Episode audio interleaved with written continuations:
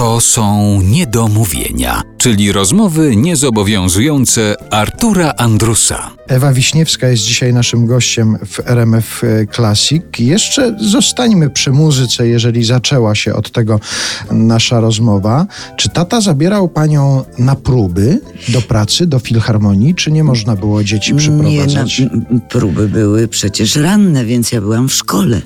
Nawet koncert przyszpiątkowy wieczorny też miał ranną próbę poranną. Natomiast niekiedy byłam brana, niekiedy, bardzo często na poranki muzyczne do filharmonii przez ojca. I pamięta pani jakiś taki jeden utwór, który malutkiej Ewie, dziecku, tak zapadł w pamięć, takie wrażenie zrobił? Właśnie Mozart. Miniatury Mozarta, które były ćwiczone przez orkiestrę filharmonii na wakacjach. Ja miałam wtedy 4 lata. A pamiętam to z tego względu, że postanowiłam zrobić sobie w trakcie właśnie próby, która odbywała się na werandzie olbrzymiej pod Warszawą, w miejscowości, nie pamiętam, pan Stanisław Wisłocki wtedy jakby ćwiczył z naszą orkiestrą, chyba przez miesiąc byliśmy tam, a ja sobie postanowiłam zrobić operację z boku kolana, bo chciałam wiedzieć, co jest w kolanie, więc takim trójkątnym szkłem do tej pory mam właśnie szramy. Postanowiłam sobie zbadać, co jest w kolanie. Aha, no i bryzgnęła, tak, krew straszliwa, no i tam się raban zrobił.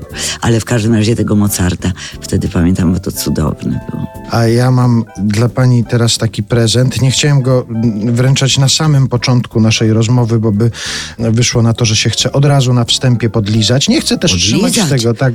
Nie chcę też trzymać tego do końca, bo, bo to ja nadzieję, potrzymam. Bardzo proszę, Dobrze. proszę. A mogę zobaczyć? No, zależałoby mi na Ale, tym, żeby... Aha, zależałoby. Tak, żeby Ale czy ja muszę wkładać okulary, żeby wiedzieć? To Oczywiście, że tak, bo do góry nogami patrzę.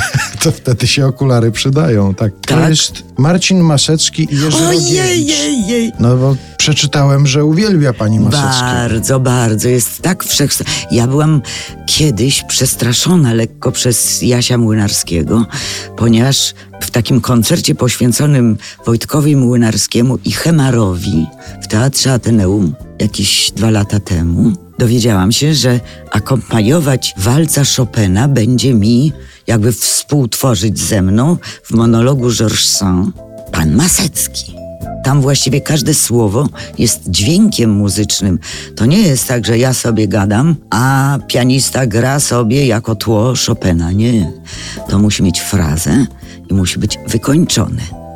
Zrobiliśmy jedną próbę, a jeszcze Jasiek mi mówi, że on jest wszechstronny, tenże człowiek. No i faktycznie palnęliśmy tego właśnie po jednej próbie od razu. Potem koncert z publicznością. Do tego stopnia byłam oczarowana, że złamaliśmy cygaro, bo ja go chciałam ucałować na scenie i moje cygaro, z którym jakby stoję tam jako Georges właśnie w uściskach złamaliśmy i część się mu wkruszyła w pianoforty. Mhm. Ja co prawda pomyślałem sobie teraz, że ciekawe jakby to było odebrane, gdyby to się okazało, że to jest Marcin Masecki grający Wagnera, czy to by... Nie, ale ja w każdym razie mam płyty yy, jego Bacha, genialne. I też nokturny Chopina w jego wykonaniu.